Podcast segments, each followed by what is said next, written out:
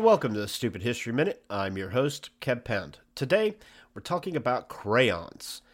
Crayons have a colorful history dating back to ancient times.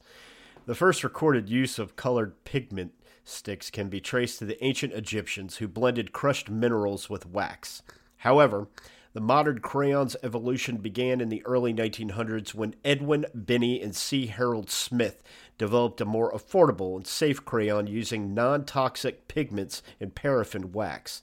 In 1903, they launched Crayola crayons, which quickly gained popularity among children and educators. Over the years, Crayola crayons expanded their range of colors and became a staple in art education fostering creativity and imagination in countless generations.